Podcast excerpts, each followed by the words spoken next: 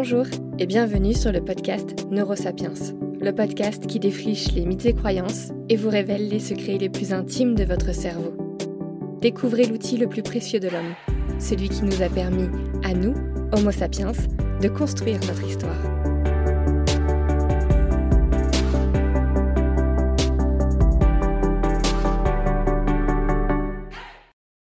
Aujourd'hui, on va parler d'un thème qui m'a été demandé par Mathilde, une amie à moi, il y a très longtemps. Alors Mathilde, j'espère que cet épisode te plaira et que ça répondra à toutes ces questions que tu m'as posées ce soir de Nouvel An à 2h du mat avec déjà quelques verres dans le nez, rendant impossible toute réponse constructive. La douleur, c'est un sujet difficile en neurosciences.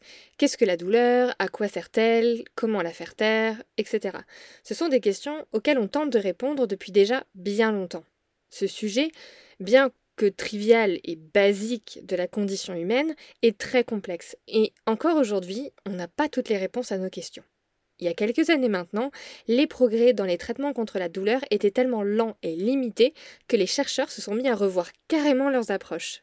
Je vais donc tenter, dans cet épisode, de vous partager ce qu'on sait aujourd'hui et les zones encore un peu sombres. On va rapidement voir comment la douleur fonctionne dans le cerveau, puis on parlera plus en détail des personnes qui ne ressentent pas la douleur. On se posera la question de pourquoi tout le monde ne ressent pas la même douleur, et on abordera aussi le cas rapidement de la douleur chronique.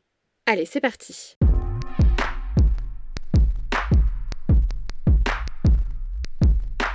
Alors déjà, commençons par la base de la base de la douleur. Voici la définition officielle. Pour l'Association internationale de l'étude de la douleur, qui regroupe tous les médecins et chercheurs spécialistes de la douleur, celle-ci est décrite comme une expérience sensorielle et émotionnelle désagréable en lien avec une lésion tissulaire, réelle ou potentielle. En gros, pour faire simple, un énorme réseau de nerfs couvre la totalité de notre peau et de nos organes. Lorsqu'une lésion comme une coupure, une brûlure ou un coup vient se produire, alors nos nerfs envoient un signal au cerveau pour le prévenir. C'est un peu comme un système d'alarme.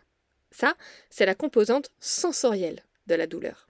Sauf que, bah, quand on se cogne le petit orteil sur un coin de table, il n'y a pas de douleur au bout de l'orteil.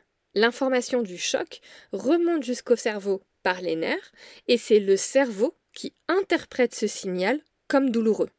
Prendre un coup ou se blesser n'est pas douloureux en soi, c'est l'interprétation qu'en fait notre cerveau qui l'est. Et ça, c'est la fameuse composante émotionnelle de la douleur dont la définition parle. Finalement, quand on sait ça, on va du coup beaucoup plus se questionner sur comment le cerveau crée cette sensation de douleur désagréable. Eh bien, bonne nouvelle, aujourd'hui, on connaît assez bien les circuits cérébraux de la douleur, c'est-à-dire l'ensemble des mécanismes neuronaux qui traitent les informations envoyées par notre peau et nos organes. Et le CNRS en a fait un dossier tout spécial sur leur site. Je vais donc essayer de vous résumer ça de façon rapide et simple. Prenons l'exemple suivant. Vous mettez votre main sur une plaque de cuisson brûlante.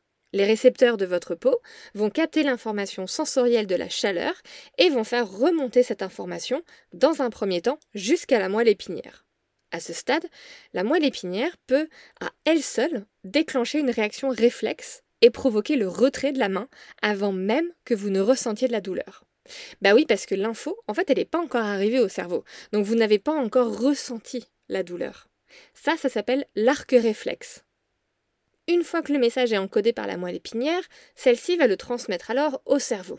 Grâce à plein de recherches menées par l'imagerie cérébrale, on sait que le message atteint plusieurs zones dans le cerveau. En tout, une quinzaine de régions sont réquisitionnées dans le cerveau pour créer l'expérience de la douleur. Donc déjà, on a les zones dédiées au traitement des informations sensorielles, ça ça paraît logique, mais on a aussi les zones de l'attention, les zones des émotions désagréables, ainsi que des zones liées à la mémoire pour savoir si on a déjà été confronté à une sensation et douleur identique. Si une de ces régions manque à l'appel, on ne pourra pas entièrement expérimenter et ressentir la douleur. Mais petit plot twist, certains ont peut-être déjà vécu ça. Imaginons, vous faites un match de foot ou de rugby ou autre ou je ne sais quoi, ou bien une activité à forte adrénaline, et là vous vous faites mal. Mais vous n'expérimentez pas la douleur sur le moment. Vous continuez à vivre ce moment intense, et ce n'est que bien plus tard que là vous ressentez de la douleur. Et vous vous dites Ah mais en fait je me suis fait mal. Ou encore vous avez mal à la tête et vous vous blessez à la main avec un couteau de cuisine. La deuxième douleur, plus vive et importante pour la survie, remplace momentanément la première douleur. Eh bien ça, c'est normal, et ça s'appelle le contrôle descendant.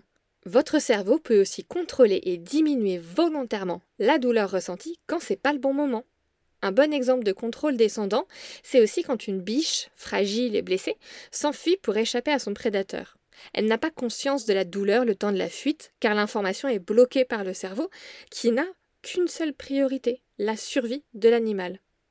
Elle continue donc à courir quand bien même sa jambe est blessée. Mais dès que le danger immédiat est écarté, là la douleur réapparaît.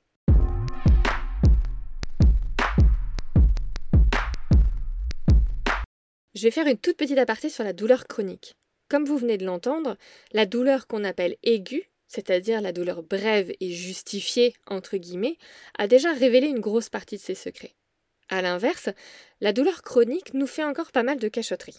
La douleur chronique, c'est la douleur qui n'est pas provoquée par une lésion des tissus, ou bien qui dure bien après que l'édite lésion ait disparu.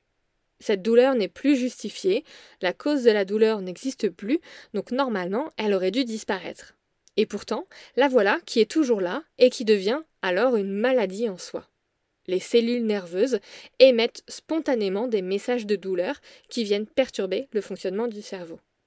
Un exemple assez typique de douleur chronique, c'est lorsqu'une personne est amputée d'un membre et pourtant son cerveau lui fait quand même ressentir de la douleur sur ce membre qui n'existe plus. On appelle ça les douleurs fantômes. La douleur chronique, ça peut aussi être des fibromyalgies ou les douleurs liées au côlon irritable. Concrètement, dans le corps et dans le cerveau, la douleur chronique mobilise la plupart des régions mobilisées pour la douleur aiguë, à la différence que pour la douleur chronique, c'est la composante émotionnelle de la douleur qui prend le plus de place, c'est-à-dire, comme je disais tout à l'heure, l'interprétation qu'en fait notre cerveau. La grande question que se posent les chercheurs est quasi existentielle. Pourquoi cette douleur chronique existe? À quoi sert-elle? Encore la douleur aiguë, on comprend. Elle sert à alerter d'un danger, elle nous donne le signal d'activer les soins pour idéalement ne pas perdre tout notre sang et mourir. Mais la douleur chronique, on ne sait pas à quoi elle sert. Il n'est plus question ici de protéger son organisme contre un danger. Aujourd'hui, du coup, on la comprend pas vraiment, et par conséquent, sa prise en charge, elle est vraiment pas dingue.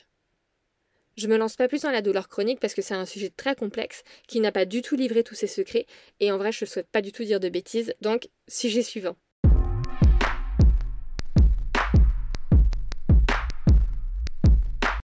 Avez-vous déjà rêvé de vivre sans souffrance? De ne pas avoir mal quand vous vous blessez, ou en tout cas de vous faire la réflexion que les personnes qui n'ont pas mal ont trop de chance En vérité, vivre sans douleur n'est pas souhaitable, et vous allez découvrir à présent pourquoi. Déjà, comment devient-on insensible à la douleur? Eh bien, certains le deviennent suite à une lésion cérébrale, type AVC, et d'autres le sont dès la naissance, car des mutations génétiques les empêchent de ressentir la douleur. Pour ces personnes-là, leur cerveau ne leur envoie aucun message pour leur dire qu'ils courent un danger. Les personnes ne ressentant pas la douleur nous ont appris un rôle hyper important de la douleur dont je ne vous ai pas encore parlé c'est qu'en plus de nous protéger du danger, elle nous aide à avoir une conscience et une perception de notre corps. Elle nous aide à connaître notre corps. Les personnes ne ressentant pas la douleur se mettent à douter de leurs limites corporelles. Elles perçoivent leur corps comme étranger. En effet, pour qu'une région corporelle soit perçue comme une partie du corps propre, il faut qu'elle soit sensible à la douleur. Dans son livre Vivre sans douleur, Nicolas Danziger, neurologue et chercheur, nous explique que certains de ses patients cherchent volontairement à se faire mal pour se sentir vivants, pour avoir l'impression d'habiter leur propre corps. Par conséquent, la douleur, en plus d'être physiquement utile, est nécessaire.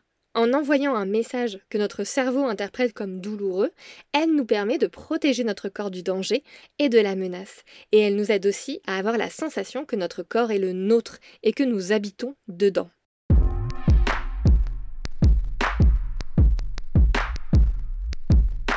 Ce que je viens de vous partager m'amène à me poser la question suivante. Pourquoi tout le monde ne ressent pas la même douleur? Pourquoi certaines personnes vont hurler à la mort quand on leur pince à peine le bras, tandis que d'autres personnes peuvent se prendre l'orteil dans la table sans broncher? Bon, j'abuse un peu, tout le monde souffre toujours un peu hein, avec un petit orteil dans la table, mais on va pas se mentir, certains sont quand même de grosses chochottes. En effet, la douleur est une expérience très subjective. Un même stimulus va être ressenti différemment chez une personne ou l'autre. La seule façon aujourd'hui d'évaluer le degré de souffrance d'une personne, c'est tout simplement de demander à la personne de noter sa douleur sur une échelle subjective allant généralement de 0 à 10. On n'a pas encore trouvé meilleur moyen, puisque comme je l'ai déjà dit, le ressenti de la douleur est très subjectif. Et ça, c'est quand même un peu problématique en soi, parce que du coup, bah, la douleur, elle peut pas du tout être un critère de diagnostic d'une maladie ou d'une lésion. Face à quelqu'un qui résiste bien à la douleur, on peut complètement passer à côté d'un diagnostic. Aussi, on ne sait pas vraiment si la différence de ressenti de la douleur se joue dans l'intensité du message envoyé par les nerfs au cerveau, ou si ça se joue dans la partie émotionnelle qu'interprète le cerveau. Ça, ça reste un grand mystère. Concernant l'origine de cette différence de ressenti de la douleur, elle n'a pas qu'une seule cause. Son origine est multiple et est plutôt le résultat d'interactions complexes entre des facteurs psychosociaux, environnementaux et génétiques. Zoomons un peu sur le facteur génétique. Depuis quelques années, à mesure que le décryptage du génome humain progresse, les chercheurs ont découvert les causes génétiques de cette différence de ressenti de la douleur. Selon les estimations, jusqu'à 60% de la variabilité de la douleur pourrait être attribuée à des facteurs héréditaires, c'est-à-dire génétiques. En d'autres termes, ça veut dire que la sensibilité à la douleur se transmet au sein d'une famille par l'hérédité, tout comme la taille, la couleur des cheveux ou le teint de la peau.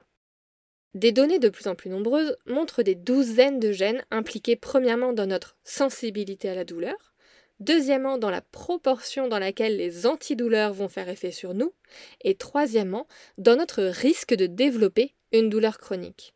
Le fait est que c'est hyper important de savoir ça, parce qu'au lieu d'évaluer le niveau de douleur d'un patient, il serait donc plus judicieux de connaître sa sensibilité à la douleur, pour mieux prévenir et traiter la douleur. Ça pourrait également aider les médecins à mieux évaluer la gravité d'une maladie, puisqu'une faible sensibilité à la douleur pourrait masquer partiellement une pathologie, et au contraire, une réaction particulièrement forte à la douleur pourrait exagérer la gravité d'une lésion. La sensibilité à la douleur aurait donc une origine génétique en partie, mais il y a aussi un facteur social qui est présent. Dans une étude menée en 2004 par Ibolia Kalai de l'Université de Francfort, elle a demandé à des étudiants de maintenir leurs mains le plus longtemps possible dans une eau douloureusement froide. Un premier groupe devait le faire devant leur professeur, et un autre groupe devait le faire devant d'autres étudiants. Le groupe qui devait plonger leurs mains dans l'eau douloureusement froide face à leur professeur s'est avéré capable de tolérer la douleur plus longtemps que le groupe qui n'était face qu'aux autres étudiants. Dans une autre étude employant la même méthode du seau d'eau glacé, les participants ont toléré plus longtemps la douleur générée par le froid lorsqu'une autre personne observait l'expérience. Et si cet observateur était un ami du même sexe, alors la tolérance des participants augmentait encore plus. Ces études montrent donc qu'il semblerait que nous arrivions plus facilement à tolérer la douleur lorsque nous sommes entourés du soutien de ceux qui nous aiment et de ceux qu'on estime. Notre épisode touche à sa fin. J'espère qu'il vous a plu et que la douleur a moins de secrets pour vous. Si cet épisode de Neurosapiens vous a plu, je vous invite, comme d'habitude, à laisser 5 étoiles sur Spotify, Apple Podcast ou Podcast Addict. À la semaine prochaine!